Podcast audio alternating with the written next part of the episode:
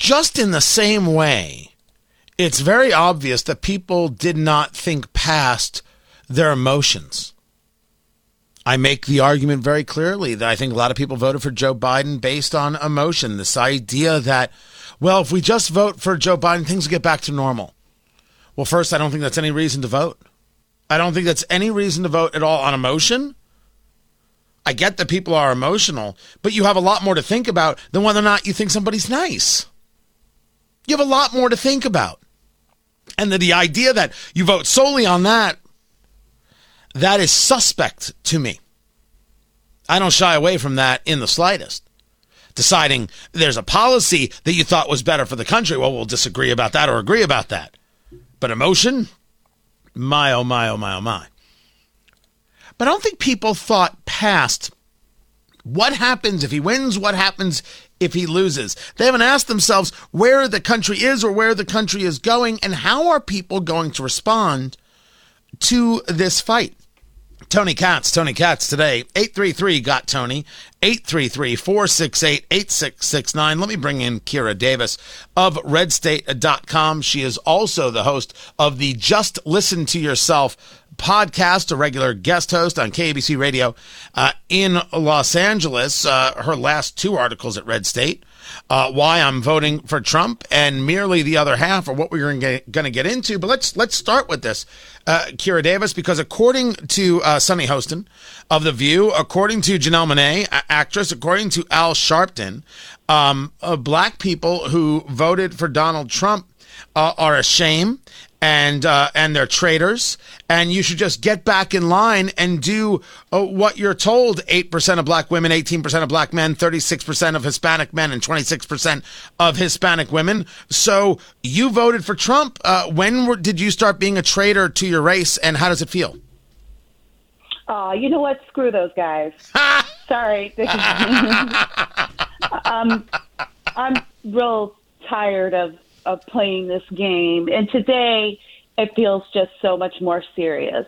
You know, the, this type of language is absolutely unacceptable. And no matter what happens from here, moving forward with this race and with court challenges and whatever BS is heading our way in the next days or weeks, um, I'm I'm done kind of playing nice with this stuff. You know, this is actually unacceptable language, and I still feel very strongly about finding middle ground. And I'm here to find middle ground with people like you say, Tony. Like policy, let's disagree on that. You know, we can even disagree passionately and and go our separate ways. But um, I'm done with the idea that that it's okay to talk about someone you don't know like that. That it's okay for you to talk about me like that. You don't know me. You don't know my life. You don't know who I love, who loves me, what I've done in my life. You know, it is absolutely unacceptable for not only for you to judge me like that, but uh, you know, it's somebody that you don't even know.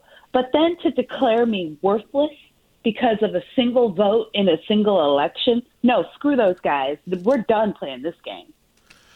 So this leads us into the conversation of the fight, right?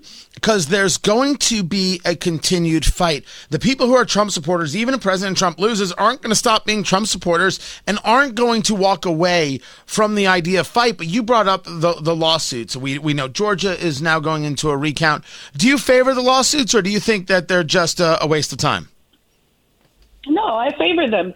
Trump should absolutely fight this to the bitter end, absolutely, because even if it doesn't go his way, it it it is a signal to his followers. You know, he said something in the beginning days of this election, which is isn't that hilarious? in the beginning days of this, of this one day election, he said this is a movement, and it is a movement. What what Trump started is a movement, and so I, I think Trump thinks very highly of his voters and appreciates his voters. And I know that he's the type of guy that feels like you don't stop fighting until the bitter end. And, you know, if he wants to make a comeback or he wants to be a thorn in the new administration's side or whatever moving forward, you know, then yeah, he absolutely has to fight this to the bitter end. And I, and, and I think he will. Our mutual friend, Kurt Schlichter, is working with um, the Trump campaign on a lot of legal issues. And I mean, every everything we're getting out of that camp right now is saying, no, we're fighting, we're fighting, we're fighting, we're fighting to the bitter end because it's a fight for the American people. And it's a fight against an entire co- multiple industrial complexes in this country colluding together to suppress the American vote. I, I just, I'm at a loss today, not so much about Biden and Harris because who cares? Four years of them, fine. We'll get through that. I'm at a loss for how we got here the absolute commitment to colluding and to deluding the American people and to suppressing the American vote and to cheating. I've never seen so many institutions work together. That's why uh, Donald Trump has to fight this to the bitter end. This now, cannot be rewarded. Let's let's let's dig in. Talking to Kira Davis of RedState.com, I am a believer in the fight. I, I, think that the fight also is exactly what Trump supporters demand, and Trump has to deliver uh, on that. The argument is going to be sour grapes, sore loser. We were right. Wouldn't affect. Uh, wouldn't accept the election results. You discuss it as seeing malfeasance. What is it that you're seeing, and how do you respond to the people who say, well, you can't prove voter fraud. You can't show me voter fraud. It's just what you're saying, but you can't prove it. Well, we'll see, won't we? yeah, we'll, see. I mean, there's certainly a case there. And um, even if voter fraud isn't proven, um, there's still plenty of reason for some recounts to be done. And if you can get the recounts done with the proper oversight, then maybe those counts do change, and maybe the change proves the voter fraud. But we, I live in California, Tony. You lived in California for years. You know that this is how we do it here in California.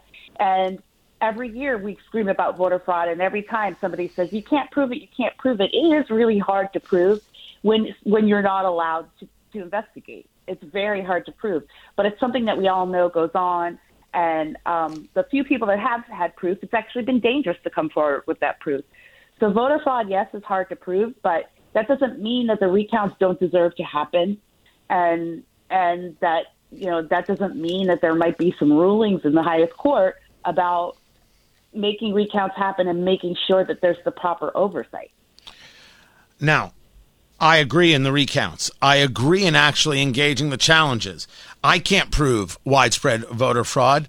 I think it's weird that counties stop counting. I think it's weird that Nevada says, we'll see you on November 12th, everybody. I think that some of the Supreme Court decisions, specifically about Pennsylvania, are as maddening, and John Roberts is as uh, despicable. Uh, it, for a guy who is desperate not to make the Supreme Court political, he has done everything uh, the the opposite way. Um, but as you see it, and then you, you wrote uh, the story there, uh, merely the other half at redstate.com what were you going for in in in the piece right? Because it's clear that america is split down the middle. If each candidate is getting over 70 million votes yes biden has according to uh, the, the, tally 4 million more votes. For a guy who had no ground game that's pretty impressive. Um, but what is the other half to you? And where do we think this other half how are they going to act in the next four years if indeed it is a biden presidency well, which half are you talking about? The half I want both for Trump or the half? Yeah. No, well, here's the thing. I wrote that article because I was so shocked to wake up yesterday morning, find Biden is winning. I mean, he's cheating his way to a win. And all the Democrats in my social media timeline were just beside themselves. They were apoplectic. They were so upset. I thought they would be happy. But no, they were angry that this many people voted for Trump and that there's still this many traitors, that somehow 2016 was a mistake and and and now um, people would come to see the light after four years of Trump. And my point was that no, this isn't what they're seeing. Isn't it's not racism or bigotry. That they fooled themselves. Well, the media fooled them into believing that that Trump was an accident and that the left is the majority in this country, and somehow Trump cheated with help from Russia, and the left was the majority in this country, and it was always going to be the majority once we could get rid of Trump.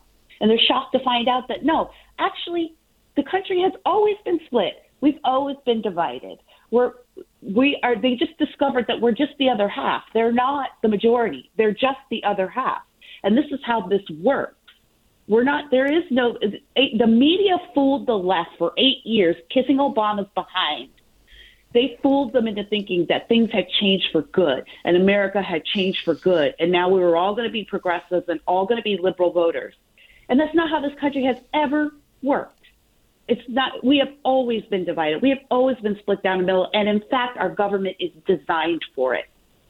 So, I just can't believe that there's still so many Democrats out there sad. I mean, they're winning, you know, and they're still sad that half the country doesn't think like them. Now, this their child, their children. This is where um, Kira and I come together, talking to Kira Davis of RedState.com, the podcast. Just listen to yourself. Go find that and listen to it. So, Kira and I know each other from the California days, and uh, Kira and I uh, I did not come from entertainment. I, I learned that entertainment and culture is the way to connect with people. Kira was an actress who stumbled into this political world and never left. Um, mm-hmm. is, is kind of the way uh, uh, that it went. But both of us, and one of the things that we bonded over early on was this idea that, that culture is the way. You've gone about creating uh, uh, films. Uh, you created Minty, which was a story uh, uh, about Harriet Tubman. You've done other uh, works as, as, as well. Um, you you continue to work on the world of, of, scripts and and trying to yeah. engage in content. Yeah. And we all know that I'm building a, a, production house here in in Indiana because things have to get created of all of all stripes. This culture war is about to hit overdrive because if Donald Trump is out of the White House, Trump News, Trump TV, uh, the the Trump newsletter, um, this is all coming, right? One of the things that people saw in this election was they're so mad at Fox for calling Virginia early, Indiana late, and Arizona early. They went to Newsmax and they're like, screw it. And by the way, yeah. I think that some of that might actually hold. It's kind of unbelievable. Oh, absolutely. How O-A-N? big is the yeah. culture war about to get? It's about to blow up. We've been leading up to, you know, I woke up this morning, Tony, with one word on my mind from the great Andrew Breitbart. You know what it is war. Because that is what is coming war. Not in the physical sense. Um, please don't misquote me, people. but I just mean on the cultural front. See, there always was this idea that even though the media was so being so dishonest, even though the corporate media was so dishonest, that, that we had come to this place where, hey, at least we've got all these voices in this space. And conservative media was really growing, and there are alternative voices out there to get alternative stories out. But now the tech companies have colluded to mute our voices.